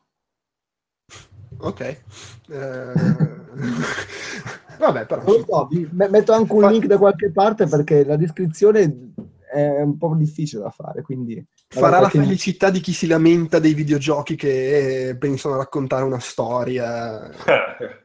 Però è strano perché il, il- il punto di riferimento principale è Infinity Blade, che essendo comunque un gioco mobile aveva una storia, era anche abbastanza carina da seguire così. Ah, Non sì? capisco proprio il perché. Sì, boh, io ho giocato solo il 2, non so dirti di altro, però c'era Ah. anche il doppiaggio, era fatto benino, nel senso era un buon passatempo, ma anche dal punto di vista narrativo io me lo sono goduto abbastanza. Poi vabbè, era, sì, era una storia completamente prevedibile, ma chi se ne frega, voglio dire. Io ricordavo solo il primo che ti diceva vai là, uccidi quello, ah sei morto, la tua discendenza ricomincia. Boh, basta. Cioè, Sì, era più o meno una roba del storia, genere, un po' più rifinita, sì, sì. sì. Cioè, ne- cioè, quindi non ha neanche questo Shurado. E io ho paura proprio di no, perché me l'ha negato con proprio decisa. No, non ce l'ha la storia. Poi, vabbè, boh. Cioè, non lo so. quello, che mi ha, pretesto. quello che mi ha stupito di più è quello che non avevano ancora un business model, nonostante fossero, a detta loro, al 60% dello sviluppo e vogliano farlo uscire nei primi mesi del 2018. Eh, visto che è un gioco di una complessità un po' differente dalla solita cagata bidimensionale su mobile, magari boh, eh, il business model sarebbe ora di pensarlo, mi sono chiesto, però vabbè, eh, così mi è stato detto e probabilmente mi invieranno una build da provare per Android, quindi magari mm, saprò parlarne di più eh, in futuro. Va bene, va bene, quindi magari ci torneremo. Uh, è stato, vedo che è stato aggiunto in scaletta mentre chiacchieravamo uh, Bloodstained, Ritual of the Night. oh mio Dio! il Metroid uh, Vania. No, eh, è stato aggiunto, è stato scritto il mio nome e anche proprio così, o fa tristezza. Allora, io di Blobstein posso parlare poco il problema, perché essendo stato coinvolto nelle prime fasi di sviluppo, quando hanno smesso con Inti Creates e hanno passato il progetto a un altro sviluppatore qui a Tokyo, eh, diciamo che da contratto non posso parlare di tanto, posso dire qualcosa, ma posso dire le mie impressioni da user. Eh, che, ecco, direi che nonostante il grande impegno profuso per cercare di restituire eh, nel 3D una magnificenza grafica che con il 2D, ad esempio Ori, si riesce a raggiungere mm, con relativa facilità, eh, a me sembra ancora molto spoglio e senza dettagli rispetto a quello che uno si dovrebbe aspettare da un gioco di garage nel 2017-18 che uscirà. Per il resto non posso dire nient'altro. Sì, io ho, ho, ho, provato la demo di quest'anno alle 3, vabbè, ripeto velocemente quello che ho detto anche nel podcast delle 3, a me è sembrato, devo dire, abbastanza divertente da giocare, pieno di funzionalità, opzioni, attacchi, magie, turbo... scappellamenti a destra su cose che si possono fare e sono andato abbastanza dritto nella demo e molto divertente anche il boss da affrontare, ovviamente essendo una demo breve, non so dire come sia il gioco poi a livello di esplorazione, che è comunque un elemento importante in quel tipo di gioco. Quello che posso confermare è che visivamente mi è sembrato brutto in culo. Eh. è una cosa che loro non se ne stanno rendendo conto, ma probabilmente perché ce l'hanno davanti tutti i giorni, ma da quando sono passati alla procedurale, il gioco è diventato davvero un po' sciatto perché non, non comunica Vabbè, quella direzione artistica che spiega, spiega cosa intendi con procedurale. Sì, esatto, quindi eh, penso che chi sta seguendo lo sviluppo di Bloodstein l'abbia già visto perché eh, già sulla pagina di Kickstarter è ben spiegato anche con un video, ma um, un tempo loro facevano, avevano in mente di fare tutti gli stage, tutti i fondali modulari, ma con delle texture fatte dai designer, artisti, no? Quindi fare delle pareti, farne quattro e poi combinarle per farle sembrare tantissime. Il problema è che se lo fai per tutte le ambientazioni, questo potrebbe essere, cioè, era da un punto di vista del costo probabilmente proibitivo. Allora cosa hanno deciso? Hanno deciso di uh, darsi alla procedurale, quindi di dividere in moduli, fare un algoritmo che rovina apposta le, texture, le texture così che appunto tutto il fondale poi risulti un po' diverso, mai uguale, ogni colonna avrà delle fratture in, eh, in posti diversi. Il problema è che quando non c'è un artista ad avere una direzione artistica per ogni cosa, il risultato è che diventi un po' generico e in questo momento la, la direzione artistica secondo me ha un, una, una, mancanza da questo punto di vista, cioè la coerenza visiva si è venuta un po' a perdere, ecco tutto lì. Nota di colore eh, era presente al TGS ma non lo sapevi, cioè Paolo tu lo sapevi che c'era? Assolutamente no. Allora Perché... sì, questo è stato voluto nel senso che al TGS non hanno annunciato il fatto che era giocabile, ma è stato giocabile solo nei business days e solo nello stand del sviluppatore, quindi neanche del publisher, dello sviluppatore che si occupa di tutt'altro in questo momento. Al TGS stava sponsorizzando i servizi per quanto riguarda la localizzazione il publishing di giochi, e poi aveva un monitor dove se si voleva si poteva provare la versione che era pochissimo differente da quella delle 3 di Bloodstained. Quindi sì, c'era sta area business con appunto monetizzazione, traduzione, eccetera, eccetera, e c'era sto monitor che passa se posso giocare? Sì, grazie. Ma tra l'altro sai che quando siamo passati, che c'era il tipo con la fo- eh, camera fotografica che si è messo a giocare dopo di noi, ti ricordi? Mm-hmm. Eh, quello lì era appunto uno di 4Gamer, che era uno dei siti adesso più seguiti in Giappone per uh, i videogame, che ha fatto l'articolo. Io mi ricordo che era proprio lui che ha fatto la foto perché mi ricordo dove l'aveva fatta la foto e, ed è l'unico articolo che c'è online sul TGS di Blomstein. Bello. Quindi vabbè, un- una traiettoria bizzarra sto. E, però sempre meglio di lui che le indiscrezioni su Shenmue 3, sul quale invece posso sparare a Iosa, anche avendo eh, commenti a Insider, secondo molti non uscirà mai. Oh no! Buonissimo! Cioè, e non secondo giornalisti, eccetera, no, no, proprio da gente che sviluppa ed è vicinissimo alle persone che lo stanno facendo, ma eh, ormai è un progetto che sta facendo acqua da tutte le parti e è quasi impossibile che esca e se esce non, non uscirà mai in- come lo stanno proponendo oggi, cioè ne uscirà una versione monca e molto brutta. Proprio Io spero di non vittoria- aver donato i soldi, però vabbè, me l'aspettavo. E un saluto ai fan di Shenmue che ci ascoltano. sono, sono con Vabbè. voi, ragazzi. No, ma nel Kickstarter c'era sai, il famoso paragrafo rischi, cioè, credo che basta è Shenmue. cosa, cosa scusa? Rischi, ma, ma ci credi davvero? Cioè, nel senso, vabbè. Vabbè. Ah, vabbè, proseguiamo. Co- allora, cioè Paolo, che cos'è Naruto to- Tuboruto? Tra l'altro è Tuboruto o Toboruto? Naruto Eh. È giapponese, non è inglese? No, credo sia inglese. Tra l'altro, di solito è scritto con la X. Quindi è da Naruto a Boruto? Sì, perché quello che sta succedendo adesso, figlio. esatto, è, Ah, finito- è finita la saga di Naruto, Eh, si è ritirato l'autore di cui ovviamente ho dimenticato il nome e sta passando tutto al figlio, quindi al momento è la transizione da Naruto a Boruto. Aspetta, sto provando a ricordarmelo senza andare su Che- Wikipedia. È tipo Kishimoto, no. Sì, Takashi Kishimoto, una roba del Oh, genere. mamma mia, ce l'avevo quasi fatta. Eh, Non dovrebbe essere tipo Bolto? Boruto.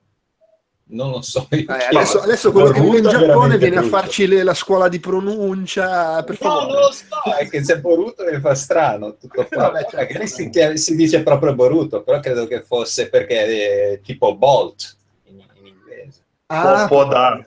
Ah, può darsi, può darsi. Boruto, Boruto, su, su. Vai. Beh, comunque è tutto il momento di transizione, quindi è finito eh, Ultimate, Ninja, Ultimate Ninja Storm, che è quello fatto da lo studio precedente, che Eh, con, connect- Cyber Connect 2. Bravo. Eh, quindi adesso passa a Soleil, che hanno già fatto un sacco di altra roba, se non sbaglio anche Xenoverse 2, però potrei sbagliarmi, eh, e fanno un 4 contro 4 online. Quindi è un gioco completamente online, non sono previste cose offline, se non delle piccole cose per provare, eh, in cui si crea il proprio avatar pescando tra i vari, eh, le- i vari abbigliamenti e aspetti classici eh, del mondo di Naruto. Eh, si sceglie una classe, quindi sono quattro classi diverse tra range, eh, attacco, difesa e healer, e poi si scende in campo in queste arene. Praticamente la, la- la spiegazione storica è che siamo dopo eh, la fine del- della saga di Naruto e i ninja si allenano nella realtà virtuale. Che vabbè, cioè, è, una- è un po' un pretesto, però gli è venuto in mente quello. Si allenano nella realtà virtuale con tutti i ninja che ci sono stati nel- negli anni precedenti. Quindi fanno queste gare 4 contro 4 in cui ogni ninja è controllato da una persona collegata ad internet e ci sono tipo cattura la bandiera, eh, affronta il boss e a quel punto diventa un 1 contro 4. Ehm, eh, King of the Hill, ci sono diversi match classici da eh, gioco online in cui però si gioca come un ninja. Eh, ognuno ha propri- le proprie abilità che hanno un cooldown come classico da gioco online, quindi diciamo per il momento eh, funziona abbastanza male come, come gioco in sé. Eh, l'unica meccanica particolare è che si può camminare ovviamente anche sui muri, sì, quindi si può sfruttare la verticalità e quant'altro per aggirare i punti caldi delle mappe, però cioè, graficamente era abbastanza brutto da vedere e come meccaniche funziona ancora maluccio, probabilmente devono bilanciare veramente tanto e ci sono solo quattro personaggi al momento più l'avatar che si può creare, quindi cioè, mh, se vuoi uscire con un gioco di Naruto che è un 4 contro 4 online o fai tipo le stagioni, quindi ogni tot stagioni aggiungi i ninja della, della, della sabbia, i ninja di quell'altra roba, e vai avanti così aggiungendo roba, se esci con un gioco fatto e finito, così con 4, 10, 15 personaggi finisce un po' per, per andare un po' basso rispetto alle aspettative del pubblico. Certo che poi potendoti fare il tuo avatar che, eh, al quale puoi legare eh, i quattro preset, quindi il tuo avatar può avere, può essere sia healer che, mm, che attacca che quant'altro, ogni volta che muori scegli la classe con cui rientrare. Quindi in realtà di base non ci sarebbe neanche la necessità di mettere tutti i personaggi, però i personaggi ti servono per fare richiamo a livello mediatico. Quindi è sempre un po' un cane che si morde la coda quando cerchi di fare qualcosa che va oltre il brand, però hai bisogno del brand per, per attirare la gente. Qui non ci stanno riuscendo benissimo. Eh, l'avevo già provato a Colonia, l'ho riprovato adesso, era la stessa build. È un po' zoppicante, però vediamo. Loro dicono che dovrebbero uscire entro il 2018. Io gli, andrei, gli direi di stare calmi e prendersela, prendersela con comodo. Però, Abbassate la cresta. Eh. sì, sono quelle cose che che sai che c'è dietro una deadline che devi, devi, assolutamente rispettare, quello che viene, viene e alla fine esci. Però purtroppo non è sempre una cosa positiva. Chiaro, chiaro, chiaro. Uh, e invece Gran Turismo Sport, che fra l'altro uh, esce tipo a brevissimo perché esce il 17 ottobre. Sì, esce tra pochissimo. Quindi noi lì abbiamo provato giusto una gara in VR così se, se, posso la dico al volo, dove ovviamente la build era completamente in giapponese, quindi non mi è stato possibile capire i vari aiuti alla guida eh, che erano attivi o meno. Ho tentato di mettere tipo tutto difficile, ma alla fine, cioè, a, a, sensazione ovviamente, perché non capendo cosa ci fosse scritto. Eh, alla fine in realtà eh, gli aiuti erano tutti attivi, quindi ero lì in VR col volante, la pedaliera e la macchina più o meno si guidava da solo, quindi è anche difficile dare una valutazione dal punto di vista della gestione della fisica e quant'altro. Quello che si può dire è che in VR non perde tantissimo di qualità rispetto alla versione PS4 base, rispetto alla versione PS4 Pro magari un po' di più, eh, o perlomeno la sensazione di essere nella macchina, la velocità e quant'altro eh, ti distrae abbastanza dalla, dalla grafica in sé. Quindi secondo me è una cosa positiva. Poi non so come l'ha percepita Len, eh, magari vi sì, spiega no, meglio. Posso solo, posso solo dire che mi sono divertito come uno scemo. cioè, veramente, è partita poi col appunto eh, c'è l'assistente che ti fa accomodare, prendere sto volante, ti mette il casco, eccetera, eccetera, tutto titubante, eccetera, eccetera. E io sono partito abbastanza, sai, professionale, eh? e dopo 3-4 giri praticamente avevo l'avambraccio appoggiato sul volante come uno zarretto di periferia e eh, sbattevo sta macchina di qua e di là come appunto un neopatentato sulle strade di montagna. Mi sono divertito veramente come uno scemo. Poi anche lì su, sulla lunga distanza è difficile da, da quantificare, però sicuramente io mi sono trovato molto bene, mi è molto piaciuto. Lo comprerei. Beh, bene, bene, tanto poi... Sì, tenuto conto che adesso è uscito Forza Motorsport 7, che graficamente è veramente una manata in faccia, eh, cioè ci sta pensare di giocare a, a Gran Turismo con il VR, cioè che magari è un po' più basso come effettistica e proprio dettaglio, però ti dà un pelo di immersività in più. Eh, a me stuzzica parecchio. Eh, bene, bene, bene. Sì, poi insomma, comunque Gran Turismo c'è sempre questa cosa delle auto troppo bellissime da vedere. Ma eh, una, domanda, sì, esatto. una domanda, ma è la stessa demo che adesso è scaricabile dalla PlayStation Store o era una demo apposita? Non ho avuto modo di provare la, la demo che è attualmente scaricabile, però immagino bene o male di sì. Anche perché sono 43 giga, però vabbè, questo è un altro discorso. Beh, fai conto che già il... Però in realtà no, perché quando c'è stata la closed beta eh, era una, una, porzione enorme del gioco cioè nel senso erano diversi tracciati con tantissime macchine per essere una beta, quindi ci sta che abbiano uh, rifinito quella beta lì e l'abbiano messa disponibile adesso, perché se non sbaglio un, ha un limite temporale, quindi ci sta che sia ancora quella roba lì con la beta, con tutte le gare che puoi fare eh, solo la sera, durante il giorno fai le prove, però n- non l'ho provata quella, mi dispiace. Ok. Va bene, eh, abbiamo parlato di Naruto Tuboruto, picchiaduro ispirato ad animazione giapponese che non promette magari benissimo, mentre invece mi pare di capire che prometta la grandissima questo Dragon Ball Fighters, che però cambia un po' stile rispetto al solito eh, dei, dei, di questo genere di giochi perché diventa picchiaduro 2D ed è sviluppato comunque da Arc System, che sono quelli dei Guilty Gear, insomma in genere ci si può fidare. Voi ci avete messo mano, no? Sì, era lì a probabile in quel di Namco. Anche tu Paolo hai avuto modo? Eh, io l'ho giocato in altri momenti, però non, eh, non in modo estensivo, diciamo. Sì, no, cioè, ho fatto proprio una, una picchiata al, al, volo e basta. Sì, sì, sì, no, anche una roba molto... Però beh, da vedere è sicuramente una cosa entusiasmante, perché è proprio come ti ricordavi Dragon Ball, però più bello. e sì. ti, ti, stupisce sempre perché eh, non sembra mai in 3D, però ogni tanto ci butta dentro delle, de, dei giri di visuale che, cioè tipo eh, l'ingresso dei personaggi nello stage. Di solito è sempre fatto con il pugno che arriva davanti alla videocamera e la camera che gira attorno al pugno. Quelle cose super cinematografiche che da un picchiaduro 2D non ti aspetteresti, invece questo qua in 3D può fare quello che vuole e sballa la telecamera in giro. Da vedere è super bello, poi da sì, giocare... Quello che ho notato che me, cioè, ragionandoci sopra, in prima battuta l'ho trovato più legnoso rispetto a Guilty, Guilty Gear, che veramente è un, un burro.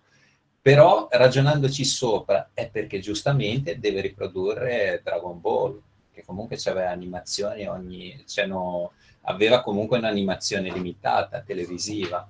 Certo, quindi, sì.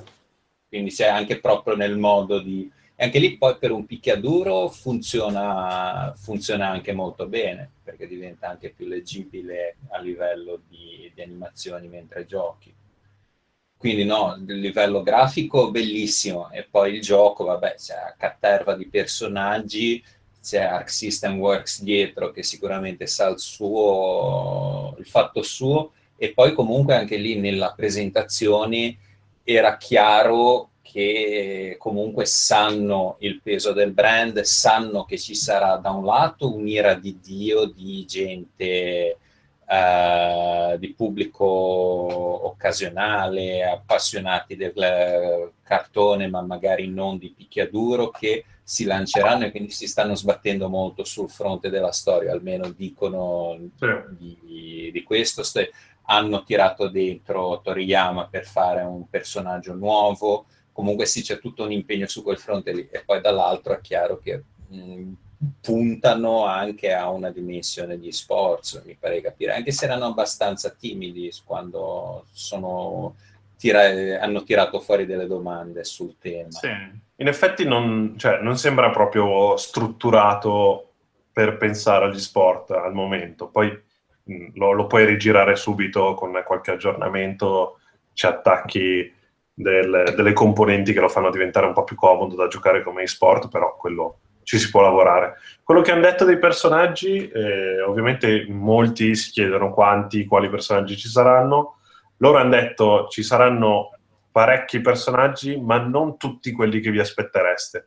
Quindi hanno già messo le mani avanti dicendo eh, sì, il lavoro sui personaggi è una roba che ci interessa, perché sappiamo che, che a voi piace avere mille miliardi di persone con cui eh, picchiarvi online, però non ci saranno tutti i personaggi che vi aspettate, nel senso che comunque loro vogliono tenere un, un numero relativamente basso per garantire la, uh, il bilanciamento. Poi ovviamente vedi Yanko contro Cell e non capisci come possa funzionare il bilanciamento, però per loro il bilanciamento è fondamentale, quindi piuttosto che mettere dentro troppa gente vogliono bilanciare. Poi magari qualcosa sicuramente si venderanno come DLC, immagino. Assolutamente sì. Va bene, va bene. Allora, eh, esce la settimana in cui pubblichiamo il podcast, quindi non ci spenderei troppo tempo, però a me fa molto ridere, Alain, la descrizione che hai fatto di Devil Within 2 nella scaletta e quindi ti tocca dirlo. Vabbè, cioè, cioè, se la vuoi leggere, perché così facciamo prima. Sei, io mi sono cacato il cazzo contando i cliché, ma a un fan del genere magari piace. è, quello è, però il problema vero è il problema lì... vero è che ha un altro nome in Giappone, che è Psycho Break. Sì, ed è, ed è nello Stanley Square. Ed è nello Stanley Square, esatto. Ed è comunque grande disagio, perché poi ci sono tutti i cartelloni da, dalla stazione fino alla fiera, e ogni tanto lo sbirciavo e dicevo, ma strano questo Psycho Break, c'ha proprio una faccia familiare, ma poi il 2, ma così grosso il cartellone, ma cosa sarà? Ah, ma è Devil Within! Il mal di dentro. Il mal di dentro, sì. eh, chiudiamo con una panoramica sulle mille forme di Yakuza. Devo dire, a me ha fatto molto ridere nel trailer di Okuto Gago Toko, Yakuza dedicato a Ken il guerriero, lui che prepara il cocktail shakerando. no, c'è tanto amore, tanto amore tutto. E anche la cosa bella è, vabbè, non era giocabile, c'era solo un cinema in cui proiettavano a ciclo continuo i tre trailer e um, c'era anche proprio tanto amore da tutti quanti, atmosfera molto positiva. Uh, Sega ha trovato, mi sembra, una quadra interessante con, con questa serie che riesce a essere tamarra, ma anche quasi, anche poi quasi sentimentale. Riesce a essere anche abbastanza nerd di suo, perché poi vanno a recuperare in uh, Okutoga Gotoku ci sarà la, la ROM del Sega Master System giocabile. Ah, grande! Poi... Ricordiamo che era uscito in, in, Occidente come Black Belt, sì, con il protagonista sì, sì, vestito col kimono da karateka, eh, e che io giocandoci, dicevo, ma Secondo me questo è il gioco di Kenny il guerriero. I nemici esplodono, questo qua sì, gli hanno cambiato i vestiti, ma mi sembra proprio Shin. E alla fine l'ultimo boss, quando lo sconfiggi, punta il pugno al cielo e si pietrifica come Raul. Non lo so.